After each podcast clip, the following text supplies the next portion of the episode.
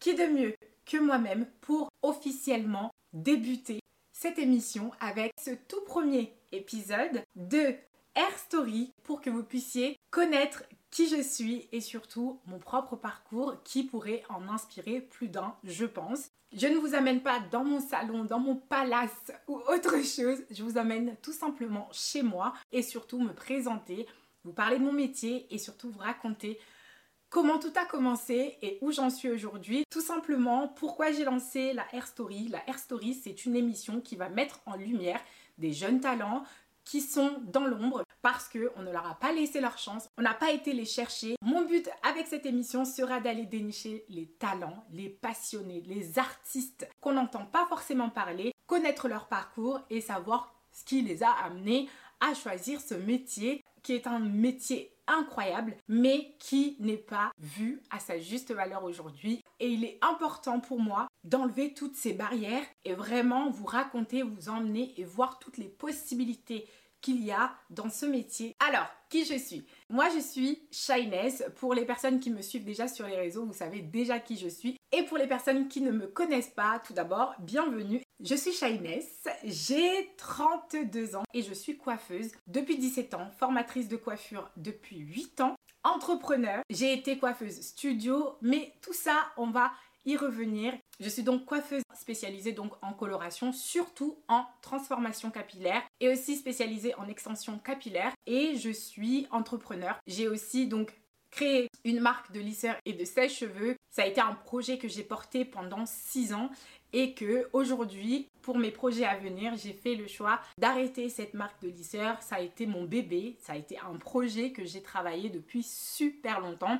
Donc on va pouvoir discuter du côté entrepreneuriat aussi. Comment j'ai commencé la coiffure? La coiffure et moi, c'est une histoire, je dirais, d'amour, mais surtout c'est une histoire familiale. Tout simplement parce que avant même de savoir marcher ou prononcer certains mots, je savais déjà coiffer. Dit comme ça, ça paraît un peu étrange, mais effectivement, moi j'ai été baignée dans la coiffure depuis toujours. J'ai une maman qui malheureusement aujourd'hui n'est plus de ce monde, qui est partie bien trop tôt, mais surtout elle m'a légué quelque chose de très fort, qui est cette passion pour ce métier qu'elle admirait, qu'elle adorait tant. Ma maman n'a pas eu la chance de faire des études de coiffure, mais elle a appris sur le tas. Elle était autodidacte, donc elle a appris toute seule parce qu'elle était passionnée de ce métier. Je ne peux pas vous dire que je me rappelle parce que mes souvenirs sont trop lointains et que je ne m'en rappelle pas parce que j'étais une petite fille, mais en tout cas j'ai baigné dans son petit salon de coiffure qu'elle avait aménagé chez elle. Et voilà, et elle me portait sur son dos avec, vous savez, les foulards là qu'on essaye de nouer comme ça pour accrocher son bébé, et elle coiffait comme ça. Et donc j'ai baigné là-dedans, j'étais forcément dans la coiffure déjà depuis ma naissance, je pense.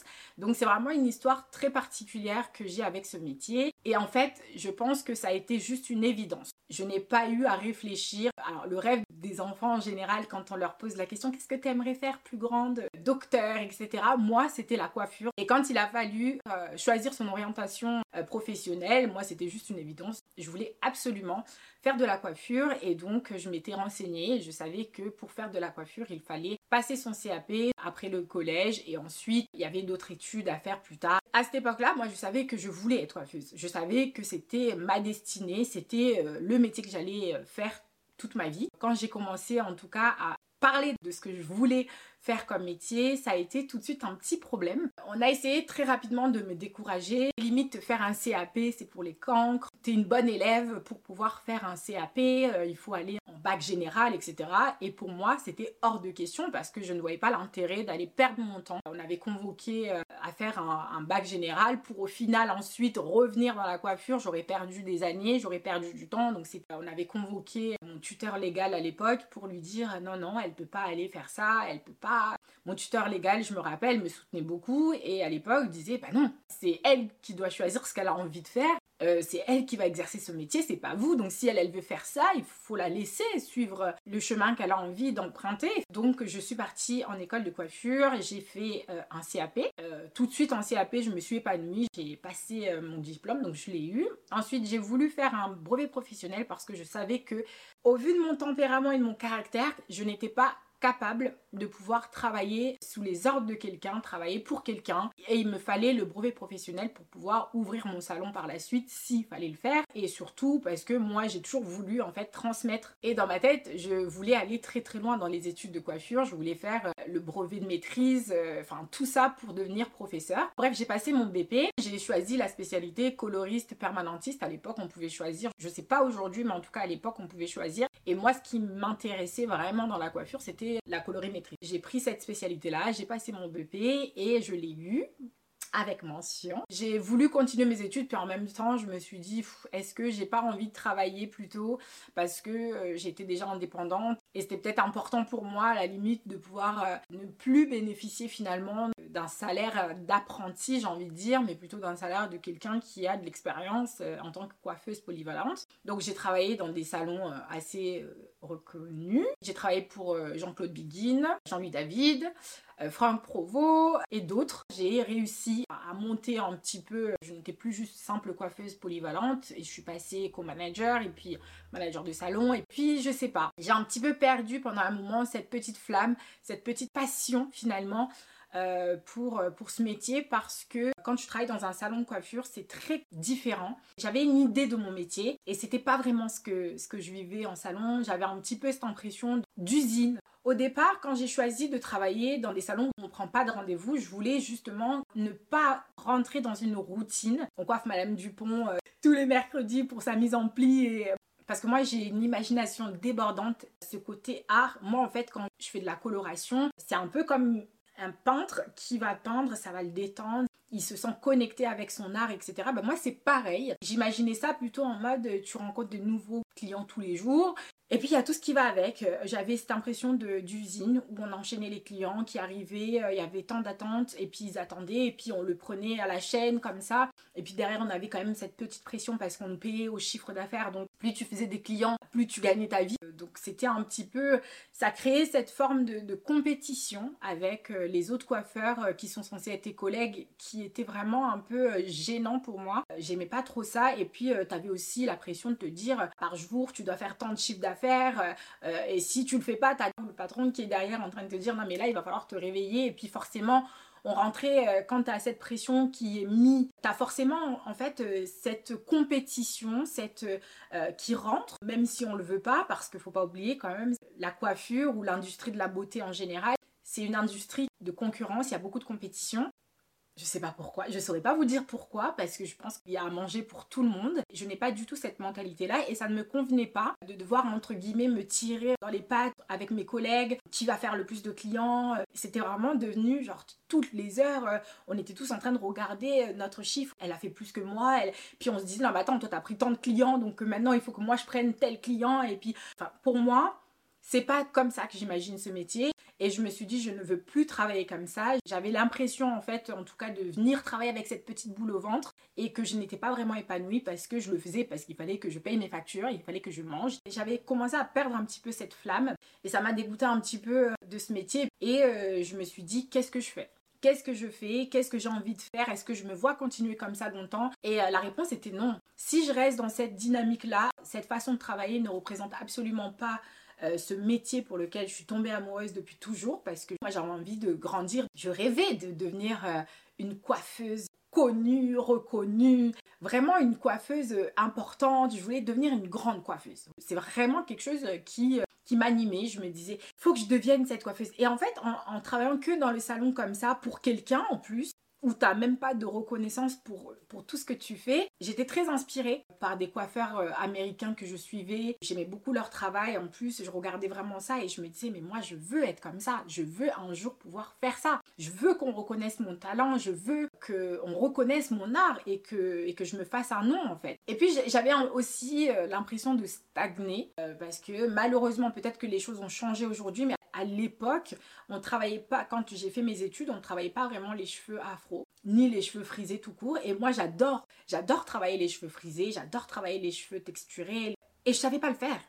Je ne savais pas le faire. Et j'avais souvent même des clients avec des cheveux afro ou texturés qui pouvaient des fois rentrer dans le salon parce qu'ils voyaient une noire dans le salon en étant persuadés que j'étais capable de les coiffer. alors que pas du tout, et j'avais pas l'impression d'apprendre plus, j'avais vraiment cette impression de stagner. Et moi je suis quelqu'un qui est très déterminé dans la vie, je déteste me sentir stagnée, j'ai toujours besoin de faire des projets, j'ai toujours besoin d'apprendre, j'ai toujours besoin d'aller de tester de nouveautés, des nouvelles choses. Donc je me suis dit écoute, c'est peut-être le moment de s'arrêter et d'aller chercher les choses ailleurs, parce que peut-être que finalement aujourd'hui en France, malheureusement tu n'arriveras pas à atteindre des niveaux qui te poussent en fait à grandir, à évoluer dans ce métier. Et puis j'ai décidé de partir aux États-Unis sur un coup de tête, bon, que j'ai préparé quand même un petit peu. Je suis partie, on va le dire, je parlais pas l'anglais, à part bon, j'avais les bases de l'école. Les États-Unis, ça a été une révélation pour moi, parce que je suis allée provoquer ma chance ailleurs, et ça a été une révélation, mais surtout ça a été la renaissance pour moi.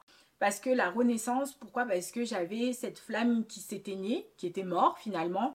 Et là, je suis retombée amoureuse une deuxième fois de ce métier, parce que j'ai vu des façons de travailler différentes, j'ai vu des façons de faire, une mentalité différente. Et je me suis dit, mais c'est ça, c'est comme ça que je vois ce métier, et c'est comme ça que je veux travailler, c'est comme ça que je veux présenter mon travail et être fière en fait, et pas parfois dire ah, je suis coiffeuse, et avoir les gens qui me regardent en mode oui bah coiffeuse, tu dois pas être très intelligente, tu dois être juste une petite pimbèche. La coiffure, c'est un des plus beaux métiers. Vraiment, j'ai l'impression, c'est un métier difficile premièrement, mais c'est un des plus beaux métiers parce que c'est un métier qui est passionnant, c'est un métier qui nécessite beaucoup d'imagination. On n'est pas juste coiffeur en fait. Un coiffeur en fait, c'est grand, c'est vaste comme nom finalement. On est plein de choses.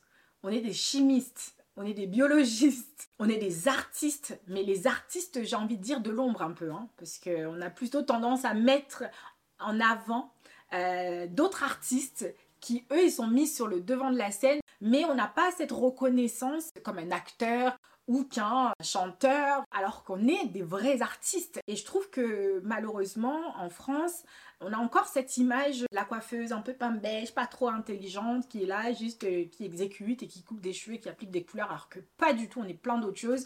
On est même psychologue parfois. Ça nécessite beaucoup de qualité pour être coiffeur. Il faut pas juste avoir été à l'école et avoir appris à appliquer des couleurs. Il faut plein d'autres qualités pour venir compléter tout ça. Aux États-Unis, il y avait ça. Déjà, non seulement un coiffeur est beaucoup mieux payé, un coiffeur il est respecté, il est mis en avant, et on laisse la chance à beaucoup de gens. Il faut pas être juste un coiffeur de renom pour qu'on te donne ta chance, pour qu'on parle de toi dans les magazines. Et je trouve que ça nous manque un petit peu ici, et je retrouvais ça là-bas. Et je me disais, waouh, c'est ça. Et j'avais envie d'apprendre plein de choses, parce qu'on n'a pas du tout la même façon de travailler. J'ai démarché des gens, et puis j'ai été repérée par quelqu'un qui possédait des salons Toni&Guy. Pour moi, Toni&Guy, ça a toujours été le Graal. Moi, je m'étais dit, waouh, le jour où j'arrive à rentrer chez Toni&Guy, pour moi, j'ai tout gagné. Je pourrais m'arrêter et dire, vas-y, c'est bon, stop. Après, on n'a pas tous la même idée, hein. Il y a des coiffeurs, pour eux, le Graal, c'est peut-être de rentrer dans d'autres académies ou faire d'autres choses. Mais moi, pour moi, mon idée, c'était atteindre Toni&Guy. Et j'ai eu la chance de pouvoir l'atteindre. On m'a offert un poste. Dieu merci que je partais et que je suis quelqu'un qui n'a pas du tout d'ego, et que je suis très curieuse et que j'ai toujours envie d'apprendre, et j'apprends de tout le monde. Et je recommençais au plus bas, hein. Alors que j'avais déjà 6 ans d'expérience. Et là, je repars, on me dit, on te prend avec grand plaisir, mais tu recommences. T'es shampooineuse, tu fais des shampoings, tu fais les ménages, tu récures les toilettes, tu nettoies après les coiffeurs on the floor, ce qui veut dire des coiffeurs déjà confirmés qui ont un poste. Et là, tu te dis, si j'ai de l'ego, à ce moment-là, je me dis, mais ouais, non, c'est pas possible. C'est absolument pas possible. Moi, j'ai de l'expérience, je peux pas retomber aussi bas. Mais j'ai pas d'ego, moi. Pour le travail, en tout cas, j'en ai pas. Ça veut dire que je suis ouverte à apprendre de tout le monde. Et là, je me dis, ouais, j'accepte. J'accepte alors que je gagnais rien. Franchement, je gagnais très très peu. Quelques jours par semaine, j'étais donc en salon en tant que shampooineuse et voilà, ménagère, hein, j'ai envie de dire. Sur 6 jours, 3 jours, j'étais en salon en tant que shampooineuse et femme de ménage. Et 3 jours où j'étais à l'académie pour apprendre. Donc, j'ai commencé par Cooper. Parce qu'aux États-Unis, tu es soit Cooper, soit technicienne. Stratégiquement, en y réfléchissant, je me suis dit, c'est mieux que je commence par Cooper parce que c'est plus rapide. Parce que le temps de la formation était moindre que si je voulais être technicienne. Donc j'ai commencé en tant que coupeur, ça a été assez rapide parce que j'étais déjà à l'aise, étant donné que j'étais déjà coiffeuse confirmée en France et que j'étais déjà diplômée et surtout j'avais de l'expérience, c'était plutôt facile. On m'a formée comme ça parce que Toni&Guy ça fonctionne vraiment comme ça, en mode tu travailles de cette manière, de cette manière, de cette manière. C'est ce que je trouve bien parce que tu peux aller dans n'importe quel Toni&Guy dans le monde, si tu demandes telle coupe, tu l'auras exactement de la même manière. Donc, je suis devenue donc coupeuse confirmée, donc behind the chair, donc derrière le fauteuil, où je prenais déjà de la clientèle, donc du coup ça me permettait d'avoir un salaire. En même temps, je continuais aussi la formation parce que je voulais refaire aussi la formation technicienne pour pouvoir prétendre à un salaire un peu plus élevé parce que forcément t'es un peu mieux payée si t'es technicienne. Puis je suis passée en tant que technicienne. J'ai ensuite été formée pour devenir formatrice. Et je suis restée quelques années aux États-Unis. Ça a été une de mes meilleures expériences. Et à côté de ça, moi je me suis payée des formations pour apprendre le barbier. J'ai aussi payé une formation pour apprendre le maquillage. J'ai une histoire particulière avec les États-Unis et surtout avec Toni&Guy parce qu'ils m'ont laissé ma chance et ils ont cru en moi. Même si ça a été difficile, ils m'ont permis de pouvoir travailler, ils m'ont aidé, ils m'ont jamais jugé, bien au contraire, alors qu'au début, c'était vraiment catastrophique. Je parlais pas très bien l'anglais et en plus, nous en tant que coiffeurs, on a vraiment un vocabulaire assez particulier. Ben, en anglais, c'est exactement pareil, il faut connaître un certain vocabulaire pour pouvoir réaliser des consultations et des diagnostics. Et ils ont été très patients avec moi, vraiment, parce que là, je partais de rien. On était minimum, je sais pas, 15, 16, 20 même. Et honnêtement, j'ai jamais senti de la concurrence. J'ai toujours senti ce côté un peu sisterhood, tu vois, genre on est des frères et sœurs, on est ensemble. Si t'as un problème, c'est notre problème à tous et on se soutient et on est ensemble et on va aller plus loin. Je me suis sentie comprise, soutenue. J'ai jamais ressenti à aucun moment ce côté on se tire dans les pattes parce que tu gagnes plus que moi ou autre. J'ai pas ressenti cette mentalité parce que c'est pas du tout la même mentalité aux États-Unis. Bien au contraire, si tu gagnes mieux que moi, tant mieux. Et d'ailleurs, le fait de gagner mieux que moi, ça va me motiver à faire plus pour arriver à ton niveau ou même plus, tu vois. Ils vont plus le prendre en mode c'est un challenge, c'est pas une compétition, je suis pas en concurrence avec toi. Tu fais ça, ça m'inspire à faire mieux pour faire autant que toi. J'ai vraiment une histoire très particulière avec Toni&Guy parce que je pense qu'à ce moment-là, j'étais tellement seule, j'étais tellement mal, je me suis sentie soutenue par des gens que je ne connaissais pas quelques mois, quelques années avant. Ils s'en foutent en fait clairement de savoir d'où je viens, ce que j'ai fait avant ou pas. On est pareil. Il n'y a personne qui se sent au-dessus de toi ou meilleur que toi, bien au contraire. Et ça, pour moi, ça a été plus qu'inspirant. Et puis ensuite, j'ai eu une opportunité de pouvoir partir en Asie, en l'occurrence en Chine. J'ai vraiment saisi l'occasion parce que je pense que c'était une opportunité qui ne pouvait pas se présenter deux fois. Et c'est comme ça que ça s'est vraiment arrêté, cette belle aventure aux États-Unis. Ça a été la plus belle leçon de vie que j'ai appris là-bas, où on peut ne pas se connaître et apprendre les uns des autres et surtout s'élever. Et c'est très important pour moi parce que ça m'a aidé à m'ouvrir, à ouvrir mon esprit et à imprégner un petit peu ce mindset et surtout cet état d'esprit. Et c'est ma façon de fonctionner aujourd'hui. Et j'ai saisi l'occasion de pouvoir partir en Asie et là, ça a été très difficile. Ça a été très, très, très compliqué. Donc j'avais un contrat de travail, mais la barrière de la langue, c'était compliqué. La culture était difficile au début. Il m'a fallu beaucoup plus de temps d'adaptation qu'aux États-Unis, mais c'était pas grave. Je me suis dit, bon, allez, c'est pas grave, on va quand même continuer. Et j'ai travaillé pendant 1 an et demi. Et puis là, j'ai eu envie de voler de mes propres ailes et de me dire, voilà, j'avais mûri pendant tout ce temps un projet qui était donc de monter ma société, créer une marque de lisseurs. Et j'étais au bon endroit. J'étais au bon endroit pour démarcher, me concentrer sur ce projet. Les usines de fabrication, la majorité sont en Chine en plus. Donc c'était vraiment incroyable de pouvoir aller voir comment ça se passait, m'interroger, apprendre. Et donc j'ai voulu aussi à côté de ça travailler de moi-même pour pouvoir gérer mon emploi du temps et surtout me libérer, aller plus loin que ce que j'étais capable de faire, de me challenger encore, de voir de quoi j'étais vraiment capable. Donc j'avais ce projet que j'ai commencé à travailler à ce moment-là. Et puis à côté de ça, je me suis lancée en tant que formatrice indépendante. J'étais d'ailleurs contactée par des magazines aussi avec qui j'ai collaboré, notamment Cosmopolitan Asie, qui ont réalisé une vidéo incroyable d'ailleurs à mon sujet, qui ont essayé d'un petit peu de raconter mon parcours en tant que coiffeuse venue de loin, qui a fait le voyage pour venir ici, entre guillemets, conquérir l'Asie, etc. Donc c'était vraiment incroyable, j'étais vraiment touchée qu'ils viennent à moi et qu'ils me proposent ça. J'ai eu l'opportunité de collaboré avec des designers incroyables. J'ai participé à des défilés lors des Fashion Week. J'ai été publiée par des magazines. Pour certains, ça peut paraître peu. Pour moi, c'était énorme. Mais la petite, là, elle a 23 ans. J'ai pu travailler avec des artistes qui venaient en Chine, une actrice reconnue en Italie. J'ai eu la chance de rencontrer même des artistes français qui sont venus en Chine et que j'ai pu coiffer, notamment Dan Boone. Pour moi, c'était énorme. J'ai appris beaucoup de cette culture. J'ai appris encore plus. Aujourd'hui, je suis capable de pouvoir travailler tout type de cheveux. Si je l'avais pas fait, franchement, j'aurais eu beaucoup trop de regrets. Et puis, une fois que tout ça s'est fait, je suis restée quelques années en Chine. Et puis, à un moment donné, je me suis dit, j'ai envie de continuer à explorer. J'ai envie d'aller encore plus loin, de voir autre chose.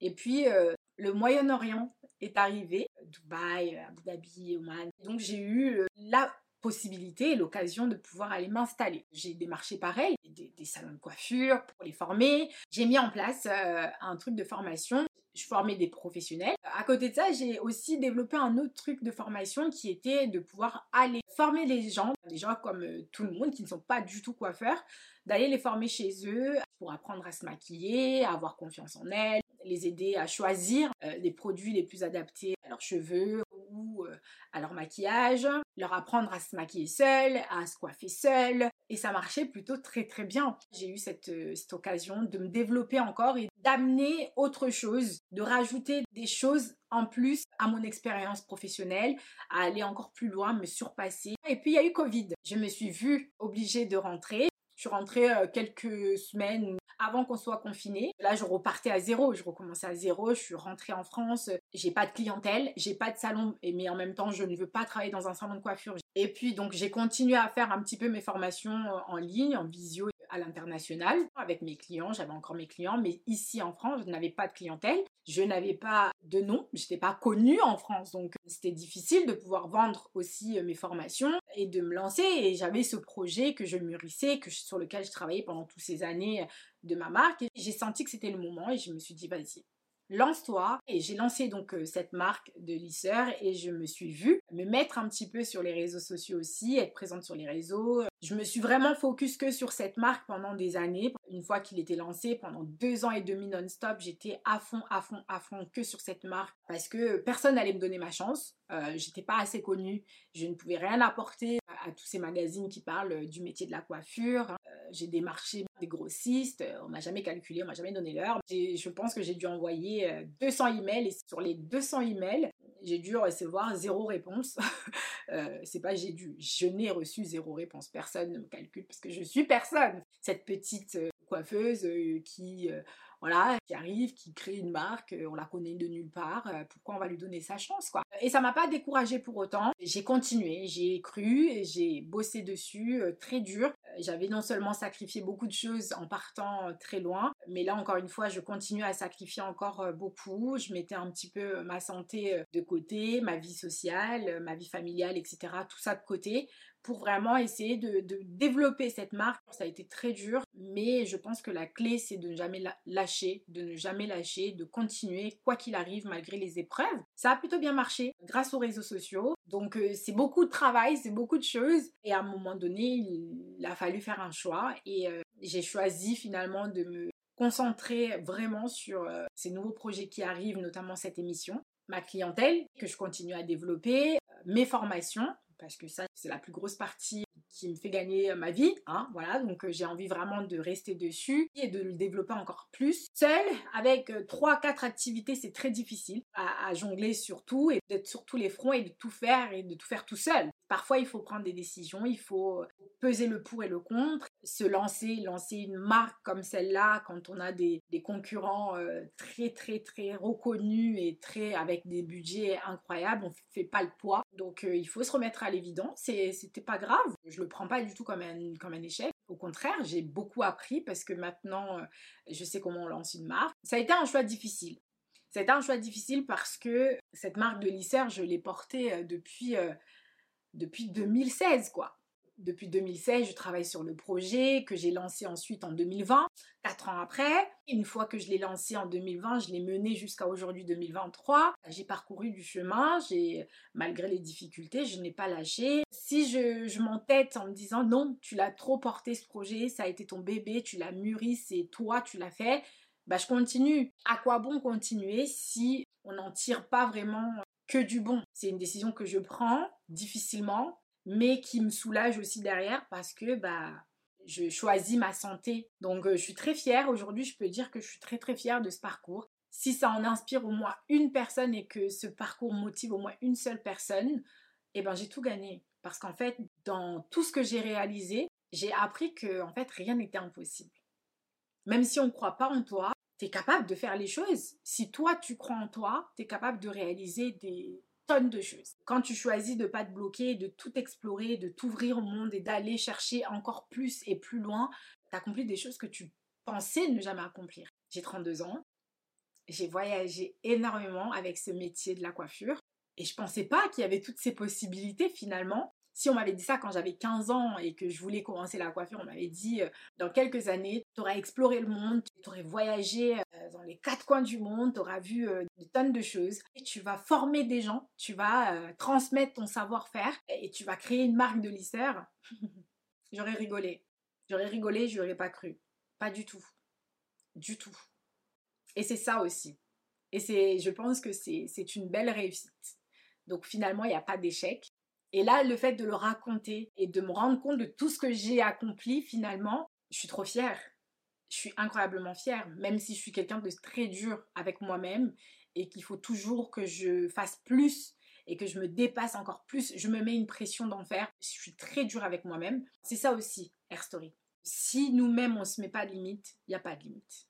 C'était ma Hairstory et surtout, restez connectés parce que les prochains épisodes, vous allez découvrir des talents et des artistes d'exception avec des parcours et des histoires de vie incroyables qui vont plus que vous inspirer. C'est tout pour moi. Ciao.